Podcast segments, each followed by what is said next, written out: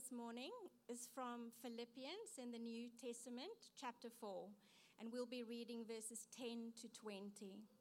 Please open your Bibles to Philippians 4, verses 10 to 20.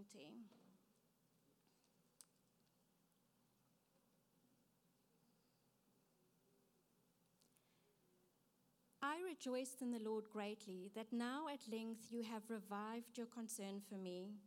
You were indeed concerned for me, but you had no opportunity. Not that I'm speaking of being in need, for I have learned in whatever situation I am to be content. I know how to be brought low, and I know how to abound. In any and every circumstance, I have learned the secret of facing plenty and hunger abundance, and need. I can do all things through him who strengthens me. Yet it was kind of you to share my trouble. And you Philippians yourselves know that in the beginning of the gospel, when I left Macedonia, no church entered into partnership with me in giving and receiving, except you only. Even in Thessalonica, you sent me help for my needs once and again.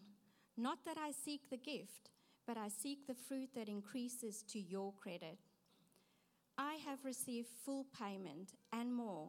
I am well supplied, having received from Epaphroditus the gifts you sent, a fragrant offering, a sacrifice acceptable and pleasing to God.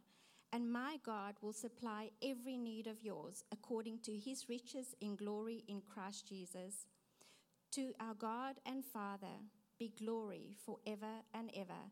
Amen. This is the word of the Lord.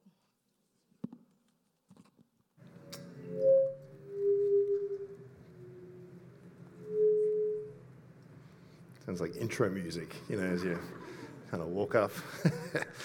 um, well, good morning, everybody. Um, my name's Sam. If we haven't met, I'm one of the pastors here at the church, and it's my privilege to get to preach uh, this morning. Uh, it's a wonderful privilege. Let me pray, and we'll get into um, what's ahead of us. Heavenly Father, praying now to you makes a lot of sense because we're coming uh, before you wanting to hear from you. We're wanting to come under your word and just hear from our God who loves us, whom we love, who has saved us and gives a, and lays before us the, the path of life and life abundant. And so please make that path so clear to us by your Holy Spirit, we pray. In Jesus' name, amen. Well, we are continuing in our series on biblical stewardship, looking at what are we to do with the things that God gives us. In particular, the things that God gives us that, in fact, He actually gives to everyone. And the idea being that there's probably, principle, there's going to be a unique way that Christians use the things that God gives us as opposed to the rest of the world. So, we've looked at a few things. We began with time. We all have it, we all have a limited amount of it. How ought we as Christians to spend it? And then for the past four weeks, and including today, we have been looking at money and possessions, coming at it from different angles, different passages, trying to build up piece by piece a kind of biblical approach to the topic of money and possessions. So we, we have established things like this God owns everything, but we actually don't have money. Like, we are rightly considered and, and described as stewards, that it's actually His and we are looking after it on His behalf, but we ought to look to Him for how we ought to go about that.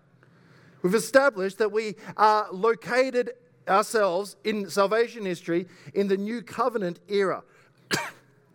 Pardon me and that our identity is not people who have found their home and then need to just kind of settle in, this is it for us, but actually we are pilgrims on the way. We are sojourners, we are exiles. That impacts everything about how we think about our money and possessions. This is not our home. We are citizens of another place and we live for that place. We can be radically generous now because we have a life to come full of abundant riches. The parable of the rich fool warned us not to find security in our riches. Why? Because there is coming a day where our soul will be demanded of us. Then whose will our things be? We saw that godliness with contentment is great gain, that we have been invited into a joyful, happy life that is content. We can have lots, we can have little, but we have the Lord, we have enough. And last week, with Paul's word to the rich, it included instructions like this we are to be rich in good works, generous, ready to share, storing up treasures in eternity. You know the saying, um, when, it, when it rains, it pours? You know that saying? When it rains, it pours. Well, it feel, might feel like that with this series. You know, we're not like a church that's really been known for hammer, you know, hammering on about money all the time and kind of have a big, gigantic offering talk every single week. But if you've come for the last four weeks, you might think, whew, when it rains, it pours. When they talk about money, they talk about money. You know, like, but I think that's been helpful, hopefully. It takes a while for uh, kind of things to sink in. And we're going at it this morning, and you might be thinking, oh, okay, another. Another sermon on uh, money and possessions. Okay, not sure you needed to. Um, that, you know, like uh, I don't think I've escaped the last four weeks without feeling some kind of conviction and guilt and um, kind of the Lord at work in my heart, but uh, okay. But what I want to do in this sermon is actually, in a sense, assume the last four weeks and ask the question, what now? So, assuming that we have these dispositions towards our money, like it's not mine, and I just want to honor the Lord with everything that I have. And that this is not my home, and I want, to, I want to give it away. I want to give it to those in need. I want it to, to have an impact in all of eternity. So, if, if all those kind of things are kind of dispositions in our hearts because of the work of God's Spirit through His Word over the past four weeks, what now? Because you might look up after all of this and go, All right, I want to give. All right, where do we go? And, and pretty quickly, you will be inundated and perhaps overwhelmed by the need and go, oh, what now? You know, we live in the time of internet, social media. It feels like, man, like, like if the Good Samaritan's walking along the path and he sees something, it's like every need in the world is kind of put onto our path. Right now, of course, we're keenly aware of war. There's ways to give to that. Ukraine, Israel, Gaza, others this year internationally, there's been major floodings. North, North India, China, Libya. Think about the recent fires that just swept through Maui. Humanitarian crisis in so many countries. I go on my email and I check my email, and Compassion have sent, uh, and they said, "Here's another option, you know, another opportunity to give to this another good cause." Get emails from uh, ministries that work amongst the persecuted Christians around the world, and there is so much need for our persecuted brothers and sisters. I go to get groceries, and on the way into Woolies, there's a stall that's raising support for Starlight Kids. And then I go into Woolies and I go to do my checkout, and they say, Do you want to round it up? Do you want to give to? I don't even know what it was, but it, uh, yeah, anyway, you can tell I said no. But it was a rounding up thing, and I should have confessed to that. Um, and, you know, but that's another opportunity, isn't it? On social media, you log on, there's a friend saying, hey, could, could everyone please give to this? Uh, this family is in need. Or there's a funeral cost here. Are there people who could help out and give to this? And then you go to church, of course, you're reminded that, well, there are missionaries, both locally and internationally, that would be awesome to support. And then every week, of course, you get the giving well, here's the details if you would like to give to Coomera Baptist Church. And on and on and on you could go. It'd be an interesting thing to write down. In the last two weeks, how many opportunities to give and share what you have did you have? And it kind of comes often comes along with a bit of a, you know, it's not a not so subtle kind of guilt trip. You know, it's like, do you even care about children at all? You know, it's like, do you hate old people? You know, it's like, do, do you, you don't care about disease at all, do you? It's like, well, is this the, is this the case? Like we have this no shortage of opportunities to give, no shortage then of opportunities to feel guilty that we don't give enough. When is enough? Till I have nothing left? You know, we can be guilty, feel guilty about having anything sometimes. You know, we were visiting um, a church last week and it was, it was a great experience, but objectively, they have chairs that are not comfortable, right? And we sat on them, and you might think, our chairs are not that comfortable. Look, our chairs are like recliners. It's like, trust me. And, um, and the kids noticed it and they mentioned, well, these chairs, not comfortable. And I, I, I, tried to help them out by immediately saying, well, you're lucky to have a chair. You know, back when I was a kid, we sat on the dirt. You know, we had dirt. You were lucky if you had grass, right? And the lucky kids got a brick and they sat on the brick, and that's what it was like back when I was a kid. You know, just trying to help them, you know, trying to help them feel thankful and, and guilty for having a chair. Is that, you can get there, can't it? It's like, should we have chairs? You know, like, I mean, some people in the world don't have chairs. Is it too much that we have chairs? Should we all sell these chairs? We could all sit on the floor, couldn't we? Right, for the sake of the gospel. I just listened through a new book by um, Kevin DeYoung, um, and it has a great title. It's called This Impossible Christianity. Subtitle is this Why following Jesus does not mean you have to change the world, be an expert in everything, accept spiritual failure, and feel miserable pretty much all of the time. It's good, isn't it? Because if, if there's any like category where you might be like prone to go, okay, I think I've got to settle into a kind of sense of guilt and feeling miserable all the time, it's our money, isn't it? It's our money and possessions. Is it ever going to kind of be enough? Will I always just f- feel like I'm sitting in constant failure? But then you read in our passage, I think it's verse 18, Paul describes the Philippians' use of money, and he says this it's a fragrant offering, a sacrifice acceptable and pleasing to God. God looks at this church, the way they use their money, and he says, You're doing excellent. He's so pleased, so happy. So I, I actually hope, really hope that this is kind of a wonderful thought to you. It, it, it, certainly is to me that there is such a thing as obedience to God, which is not perfect, it's tainted by sin, it's full of failings, and yet it is still genuine, sincere, heartfelt, that your conscience can be clear and it pleases the Lord. I think I can forget that. I think I can forget that. I can fall into, and it can sound pious, whereas like everything I do is just rubbish. Even my best deeds are filthy rags, you know. And that's all it is. And that's how I'm going to live my Christian life constant failings, because sin taints everything. But the Bible describes people like this sometimes. Like, like Job was a righteous man. He's not a perfect man, but he was a righteous man.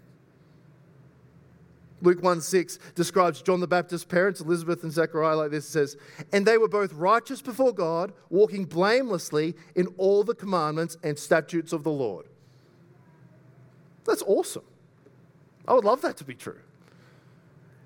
It's actually possible, brothers and sisters, to live in such a way that God actually does say at the end of all the things, looks at you and says, Well done. Like, well done, good and faithful servant. And that includes how you use your money and possessions. You can actually do very well in this area. The 1689 Baptist Confession summarizes this point, I think, like really, really wonderfully on, uh, on a chapter on good works. And here's a quote from it. It says this Good works also are accepted through Christ. Not as though the believers are in this life wholly unblameable and unreprovable in God's sight but because he looks upon them in his Son and is pleased to accept and reward that which is, that which is sincere, although accompanied with many weaknesses and imperfections. How goes that? Weak, imperfect, but sincere. And God is pleased and rewards it. That's why we often try um, in our sermons, I hope it's, it's, it's noticed, but we try to encourage you. Say, you're doing well in this. Like as a church, you're doing really well. Nathan did it last week when he got to the good works part, the being rich in good works. He said, I wasn't here, but I heard it. And he said, You're doing really well. I can look out here, I can go, there, there are some of you, you are so rich in good works. Not saying you're perfect, but he's saying, You're doing well. Praise God for that. This is how um, parents treat their kids, isn't it? You know, um, it would be a pretty cruel parent which just picked up on the imperfections in a, in a sincere effort and just wrote off the whole thing. You know, the kids trying to do their homework and it's spelling, right? And they're just doing all the spelling words and they got it pretty much all right, except they switched an E and an I, you know. And if you just was like, kid's an idiot, you know, just chucked it away. That'd be actually really cruel, really mean. No, you accept it, imperfect as it was. You say, that was sincere and good job. Here's a chocolate or something like that. One helpful biblical principle is actually the principle of moral proximity. Kevin DeYoung talks about this, which says that uh, essentially it's a moral proximity. So the idea is that the closer you are to the need, then the more morally responsible we are to meet that need. Does that make sense? That doesn't have to be just geographical, that can be relational as well. So if my parents jet off and they live on the other side of the planet, but they come into great need, I think I'm morally responsible to, if I, as, as much as I can, help them. Why? They're a long way away. They're my parents, I'm their son. I was living in um, Melbourne, and, and across the street from us was an elderly couple, and, and, and the wife became sick with cancer, was dying, and eventually did, in fact, die. So they're my neighbor. They're like right across the road. I think I, I had a moral responsibility, a moral obligation to go over there and pray with them and help them and do whatever we could to, to kind of minister to all of their needs in that time. I did not feel the same pressure to do that to every person in Victoria with cancer. I think that's okay. Now, you can, of course, go for it. But I think it was sinful. But I think it would have been sinful as the Christian in that street to kind of turn a blind eye and not meet someone's need right on my doorstep. So Kennedy um, actually points out the differences between a, a, couple of passages. So, so think about 1 John 3.17. Now listen to the weight of this verse. But if anyone has the world's goods and sees his brother in need, yet closes his heart against him, how does God's love abide in him? That's a rhetorical question. It's actually a statement. The, the, love of God does not abide in someone who does that. They have the world's goods and their brother, so that is proximity, right? Their brother has need and they close their heart to them. How could you possibly say the love of God is inside that person? You couldn't. But then compare it to 2 Corinthians 8 8, where Paul wants the church to give to the needs of another church, in fact, the church in Jerusalem. And Paul says, I say this not as a command, but to prove by the earnestness of others that your love also is genuine. So he wants them to give. He's saying, I'm not saying this is a command. This is, an, this is actually an invitation to do this. That's different to 1 John. And I think the difference is something of moral proximity. If they were in the church, you, you should be meeting this need. What are you doing? It's okay to have priorities. So, uh, so, so think about Galatians 6, verse 10 says this So then, as we have opportunity, let us do good to everyone, and especially to those who are of the household of faith. See that? So you, you need opportunity. As you have opportunity, so the opportunity has to be there, do good to everyone when you have that opportunity. That, that requires some proximity but especially to the household of faith, especially to your brothers and sisters in Christ, because that's closer. Also, another principle just to add to the try to lower the weight of like feeling like we've got to meet every single need. There is a primary um, focus in our giving in the New Testament to our local church. So 1 Corinthians 9, verse 14, Paul says this In the same way, the Lord commanded that those who proclaim the gospel should get their living by the gospel. So obviously, who, where would that living come from? Well, likely, probably, the people who are receiving that preaching of the gospel. So Galatians 6, verse 6 says this Let the one who is taught the word share all good things with the one who teaches. 1 Timothy 5, 17.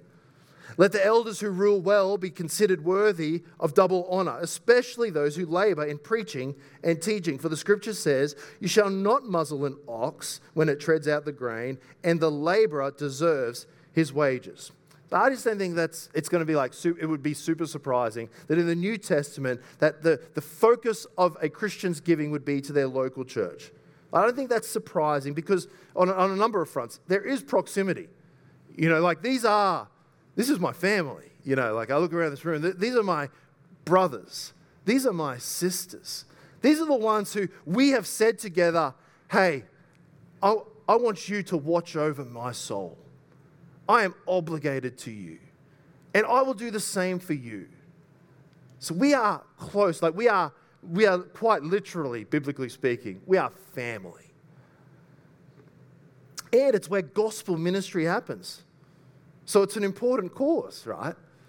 Where the gospel is preached, people are baptized, the Lord's Supper is taken, people are discipled. And to the Christian, you think, these are the most wonderful things in the world. These are the most glorious things in all of this world.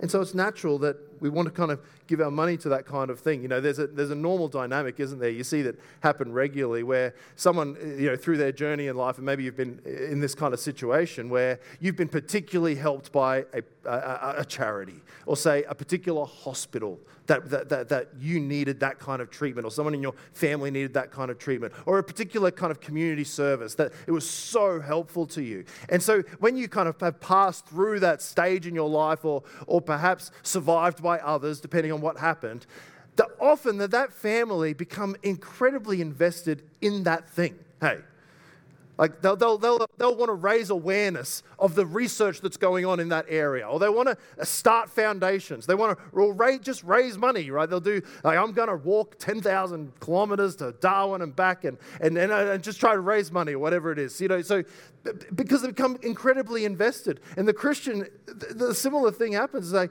I was once under, I was once a child of wrath. I was once an enemy of God. I was once unforgiven. I was once headed to an eternity of hell. And then one day, someone shared the gospel with me because faith comes from hearing it. And somehow it happened, where, where, whatever the avenue, someone shared the good news of the gospel that Jesus died for my sins, that I could be forgiven, that he rose again, and that by repenting and putting my faith in him, I can have eternal life. I can be reconciled to God. I can have eternity with him forever and ever and ever. That this is the greatest news in all the world. And so the Christian naturally just turns around and goes, I want to invest in that. That is so important. The whole world, my, whole, my family, my neighbors, my community, the world needs this. And so naturally, just become incredibly invested in those kinds of things. And the church is a sure investment.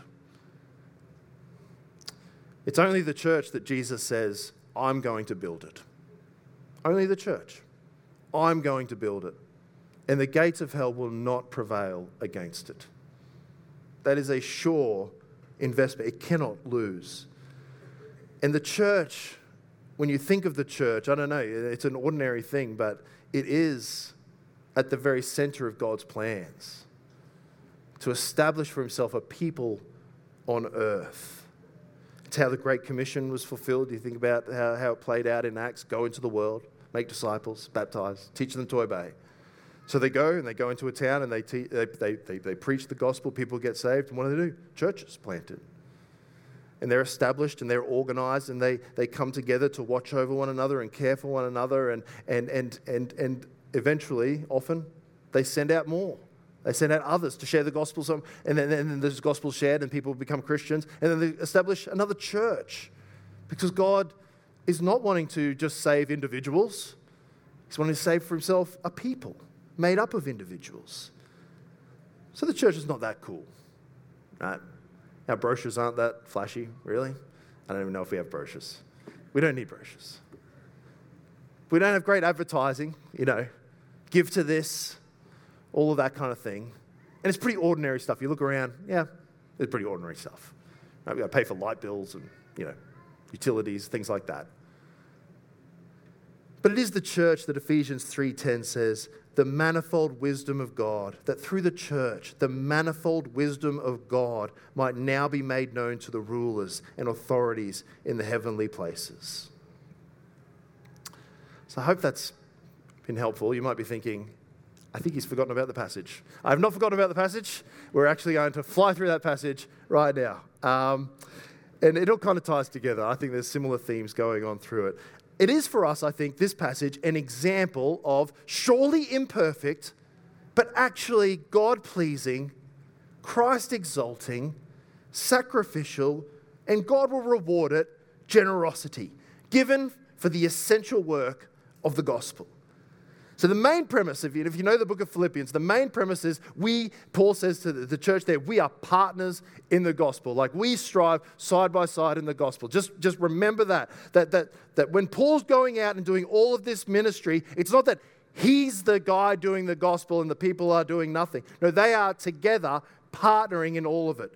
So, the first thing Paul says to this church in Philippi after he greets them, he says this I thank my God in all my remembrance of you always, in every prayer of mine for you all, making my, my prayer with joy because of your partnership in the gospel from the first day until now. It's just a, a, wonderful letter. Like, read it this way. It's just full of love, both from Paul to them, them to Paul. He says a couple verses later, It is right for me to feel this way about you all because I hold you in my heart, for you are all partakers with me of grace both in my imprisonment and in the defense and confirmation of the gospel. For God is my witness how I yearn for you all with the affection of Christ Jesus. You see, it's like, man, that's like gushing, you know. It's like, I love you guys. And they love Paul. But they don't just love Paul, I think they love the ministry of Paul. They love what Paul's doing. They love that the gospel is being preached unapologetically but compassionately with love, and it's compelling. And Paul's going from town to town. They love the gospel and they love Paul. And they just want to give to that. They have become partners in the gospel. So that's the context for our passage that comes in chapter 4. They have been partnering with, with Paul in the gospel, and one of the ways that they partner with him is financially. So, verse 10, chapter 4, verse 10 says, I rejoiced in the Lord greatly that now that now at length you have revived your concern for me. You were indeed concerned for me, but you had no opportunity. So Paul just breaks out in joy. In the fourth chapter, says, I rejoice in the Lord greatly. Why? Because they have their, concern for Paul, it says, has, has revived. That's actually a, a, kind of rare word, a Greek word that he uses there, and it's an agricultural word, and it actually means like blooming. It's like springtime. That's what he's saying. He's like, you know, when, when it comes to like our partnership in the gospel and our concern for one another, it's like springtime. You know, when you gave that gift to me, and I just rejoiced greatly. And he, and he, and he clarifies, he's like, I know that you cared for me the whole time. You know, it's not that now you're, now you're concerned. You've always been concerned. You just didn't have an opportunity, whatever, whatever, for whatever reason, we don't know. But they had an opportunity, and then they've given to Paul, and he's like, man, it's like springtime for us in our relationship. In verse 11, he gives another clarification. Just so, you know, you notice when people talk about money, they just want to clarify and clarify and clarify. I'm not saying this, and I'm not saying this. And Paul clarifies again. He says, Not that I'm speaking, verse 11, of being in need for I have learned in whatever situation I am to be content. I know how to be brought low, and I know how to abound. In any and every circumstance, I've learned the secret of facing plenty and hunger, abundance and need. So he's, just clarifying. It's like not, it's not that I was like begging for you to give me money either. Like I was okay. I'm not joyful right now because, and I got some money. You know, it's like that's I, am rejoicing greatly because I am a rich man. He's in prison. He's like, I'm a rich man. I get to order burgers and whatever. You know, it's, not, it's like that's not he's not he's not excited by that, is he? He says, I'm not speaking of being in need. but that's what he says first in that verse.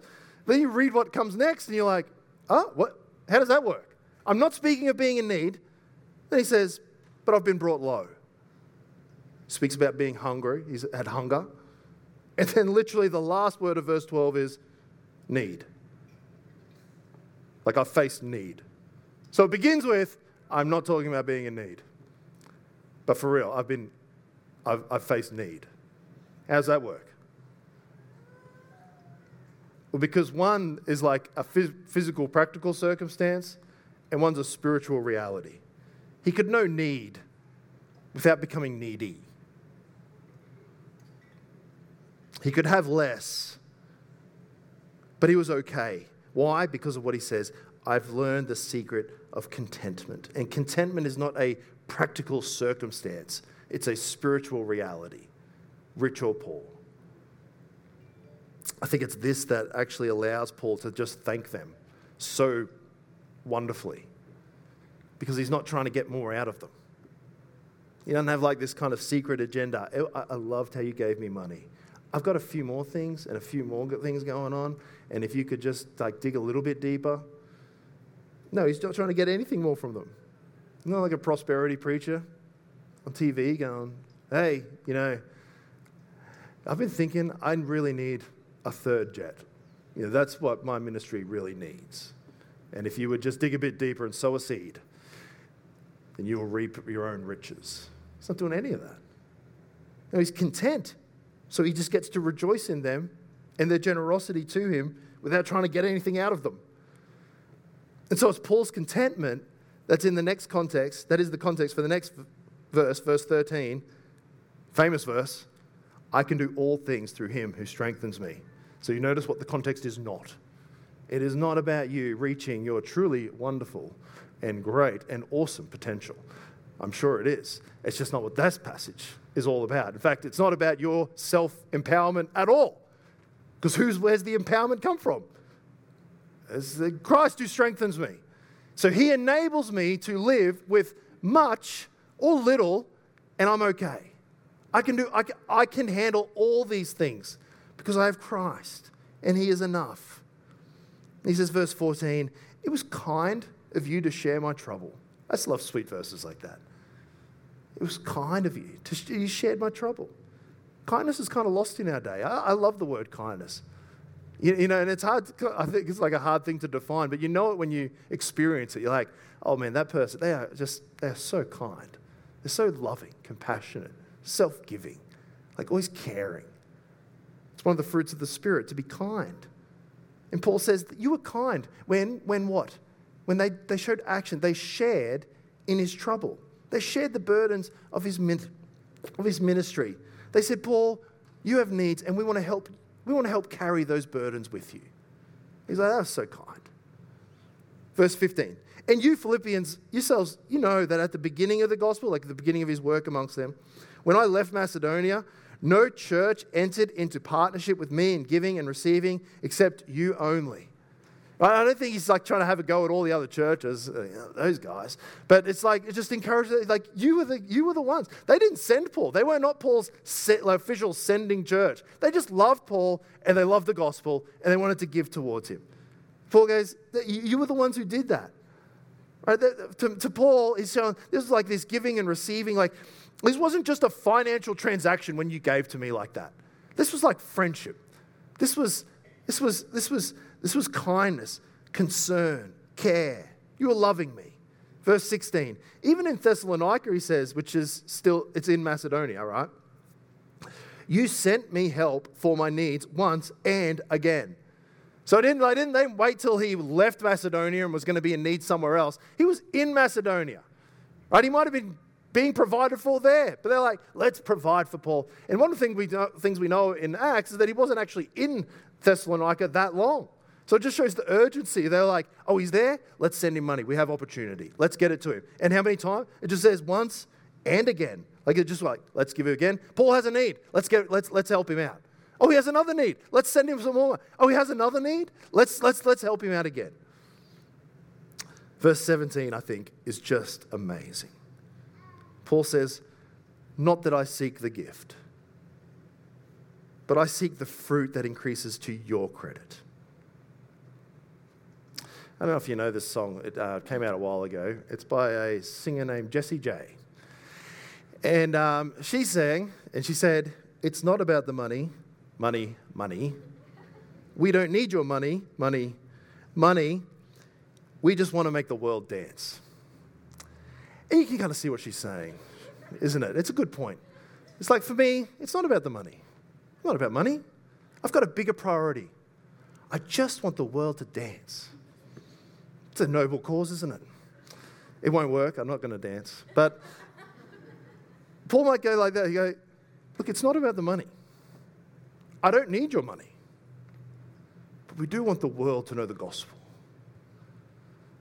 We do want the fruit, Paul says. Right? So, so I seek, he says, it's not that I seek the gift, but I seek the fruit that increases to your credit. He says, I'm so glad you gave but not for my sake. Actually, for your sake, I'm glad you gave. Isn't that bizarre? He's rejoicing you gave to me, and I'm so glad for your sake. He's so glad for the fruit that's, that's, that's, that's being reaped because of their gift.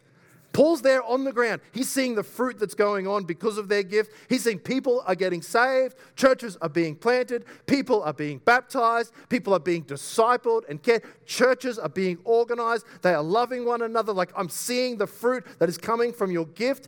And he says it goes to their credit in heaven. That's amazing. Paul's like not even in the picture. You gave to me, but the main thing is the fruit and all the treasures that you're storing up for yourself in heaven. You're storing up credit. The commentator Peter O'Brien writes like this He says, The picture painted by the accounting metaphor is of compound interest that accumulates all the time until the last day. The apostle has employed this commercial language to show that he has set his heart on an ongoing, permanent gain for the Philippians in the spiritual realm. He has his heart set on their eternal gain. That's why he's so glad they gave to him. It comes back to the, the, the, greatest investment, the most sure investment that you could ever make is the things of the kingdom of God. Um, Bobby Jamieson uh, wrote a, a, little pamphlet. It's like why give to the church or why something like that. It's on the bookshelf, on the Connect desk. So it's a little pamphlet, why should I give it to the church? And um, he describes a scenario like you just imagine if, if you, he says he did run into um, Jeff Bezos, you know, around that time of starting up Amazon. Can you imagine? Just imagine you ran into Jeff Bezos. Was, I think it was 1994, like early 1994. He hadn't quite kicked it off yet, but was talking to him and he's like, oh, I got this idea, Amazon, you know, we'll see how it goes. And, um, and he goes, but if you like to invest in it for a little bit, like you can have a stake in the company. And if you did, you were like, all right, I got like a thousand bucks. Here you go. Well, that would be worth, I did the sums and I forget it now. I think it was like 13 something million since 1994. You go, that's, um, that's, so that would, that would get you like 1% of the company, something like that.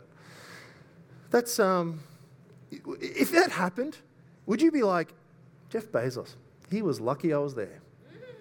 Wasn't he lucky that I invested? Lucky man. No, you'd be like, I was given the opportunity of a lifetime. I got to invest in something that reaped insane rewards. And the Christian is, invited to invest in something far greater, that re- the returns are far greater than Amazon. But investing in the things of the glory of God and the kingdom of God and the salvation of souls that will redound in eternity in rewards for you. It accumulates, he says. Kent Hughes writes this. He says, The truth is, the only money that we will see again is that which we give away. And that money will return with compounded interest. An amazing thought? You don't take anything with you, but the money you do see again is that which you gave away for the sake of the gospel. Paul says, I'm so glad you gave. I'm so glad you gave, Philippi. And it's got nothing to do with me, but it has everything to do with the fruit bearing in the lives of people and the credit that is going into your eternal account. Amazing. Verse 18, he says, I have received full payment and more. I am well supplied, having received from Epaphroditus the gifts that you sent. Notice how he describes it a fragrant offering, a sacrifice acceptable and pleasing to God. So, first of all, he says it's a fragrant offering, literally, literally a fragrant aroma. It's drawing on imagery from the Old Testament, isn't it? When, when the priest would offer the, the burnt sacrifices and the aroma would, would go up to God, it would talk about like um, God is pleased. He would, he, would, he, would, he would smell, if you like, the, the, the offering, the aroma of the offerings. I don't know if, I don't think it's like literal. I, you know, I don't even know how good the burnt offerings actually smell. They probably smell good, cooking meat. But God's not actually after just an experience of smelling meat. No, it's because of what's going on there. You're sacrificing to me. As long as it's not hypocritical and you're, you know, you know like he, he judges that kind of thing. You know, when you, you don't care about the poor, but you're just offering this and it's all perfunctory and it's all formalism. But, but, but if the heart is there and you love the Lord and you're offering your first and offering your best, and it's genuine, and it's sincere. God says it's like a fragrant offering. God says that smells really, really good. Uses the same language of smell for his people in Ezekiel 20, verse 41. It says, As a pleasing aroma, I will accept you when I bring you out from the peoples and gather you out of the countries where you have been scattered.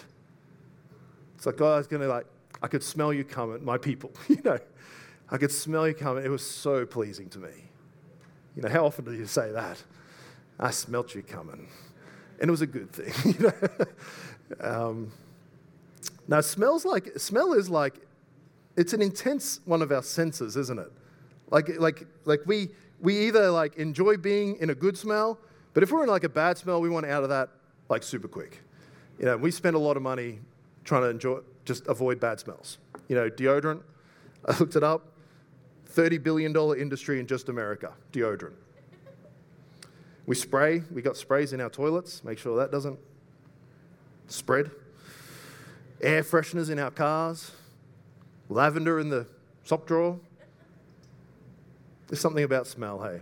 I'm convinced that KFC have like fans that blow the smell of like chicken out into the road and just draw me in, you know. So it's not my fault. Paul says, God smells the aroma, Philippi, God smells the aroma of your giving to the work of the gospel and says it's fragrant. It's fragrant. It's like the perfect perfume, if you like. Do you know that God smells your giving? It's funny, you didn't expect to hear that today. God smells your giving. I wonder what it smells like. But then he says, it's a sacrifice acceptable and it's pleasing to God. See, what they gave to Paul was a sacrifice, it was sacrificial. Like they went without. They didn't just give out of their surplus, they gave sacrificially. It really cost them. I remember who, I can't remember who said it where I read it, but you know, the, the, the, the phrase, if there's no sacrifice in your sacrifice, it's not a sacrifice. We ought to sacrifice. And theirs, when they gave their sacrifice to the Lord, to Paul and the ministry, he says it was acceptable, it was pleasing to God. See, it was Paul who received the gift, but this transaction was not just horizontal, it was vertical. Like, like they literally gave it to Paul, but it like it was an offering to God actually. Like you give, it's like, I just encourage, when you give, you're not actually giving to Coomera Baptist Church. It's not, like, it's not just that. What it is, is it's like an offering to the Lord, pleasing, acceptable, a fragrant thing. That God says, I enjoyed that. That pleased me. It put a smile on his face, if you like. And then finally, verses 19 to 20. And my God will supply every need of yours according to his riches in glory in Christ Jesus. To our God and Father be glory forever and ever. Amen. If you give generously, if you begin to give sacrificially, you might like just hesitate and wonder, but will I be okay? Like, like, will I be looked after? And I think Paul's saying, man, the way you have supplied my needs, God will supply your needs. Just like that. I'm well supplied, you will be well supplied. Because God, with all of his riches, who has never known lack, who has been, always been infinitely, abundantly the owner of all things, he'll, he'll look after you. He'll look after you, especially in Christ Jesus, do you see? The riches in Christ Jesus. You're going to have more of him more of the revelation of Christ in your life. You know, giving is an act of worship. You know, you, we, we draw near to the Lord in all of our acts of worship, our obedience to the Lord. In our prayers, we draw near to the Lord. In our singing, we draw near to the Lord. In our coming to, before His Word and reading it, we're drawing near to the Lord. So also when you offer up your finances, your money, when you give, you're drawing near to Him. He will bless you. He'll bless you with more of Himself. There's no promises for those who are stingy and hold back. So that's the passage. Let me just wrap up in, in, in just a couple minutes. So why are we done? Why are we doing all this talking of money and possessions? Right, it's week five. Why? It would be absolutely no good if it was just because we're saying we have some needs. I have some, we have some personal needs. No, we are content. We are absolutely content. It is not, and it would be terrible if it was to add impossible guilt on your life. You're always going to fail. You'll always be you know, faithless in all of this. You'll always be struggling. No, but it is to say you can truly please the Lord with your money and your possessions. You can do fragrant offerings that are pleasing, they're acceptable to God. And ultimately, this is what we seek we seek the fruit that increases to your credit. That's why. Oh, for more fruit that increases to your credit in our church. Don't you long for that? Don't you long for more fruit, more people hearing the gospel, more ministries to care for, more, more, just, just more. More discipling, more holiness, more churches being planted, more people being reached, and the spread of the glory of God. Do you long for more of the fruit? And, brothers and sisters, that increases to your credit in heaven. Praise God. I keep coming back to, I mentioned this a few weeks ago, Paul Tripp, what he said. When he said money, the reason to talk about money a lot, and the Bible does talk about money a lot, is because it, it uniquely has the ability to fund that which is important to us. You know, what, what is important to you? It, it's not that hard to find out. What are you funding? Yourself, different things. Money tells us that. You know, where your treasure is, there your heart is also. Isn't the Christian's treasure like in the things of the gospel primarily, first and foremost? Isn't our, our goal to seek first what? The kingdom of God and his righteousness? And then all these things will be added unto us. By giving to the gospel, I think we're declaring, I could not have put my money anywhere better than this. I can't think of a better way to use my money than to give it to gospel type ministry. It's declaring how good God is it's for his honor. Remember Malachi 1, verse 8? We looked at this last year. When, when, when God said, When you offer blind animals in sacrifice, is that not evil? And when you offer those that are lame or sick, is that not evil? Present that to your governor. Will he accept you or show you favor, says the Lord of hosts? So you give him nothing. If you give him like you know, these animals that they were offering, they're blind and missing a leg and all that, like, just give it to the Lord. You wouldn't give that to your governor. It says something, like our giving says something about the value, the value of God, the value of the gospel in our lives. Brothers and sisters, let's be partners in the gospel. And that includes in our finances. For each one of us and corporately, it is very possible and by God's grace will happen that in the end we will hear these wonderful words from Jesus Well done, good and faithful servant. You have been faithful over a little. I will set you over much. Enter into the joy of your master. Let me pray.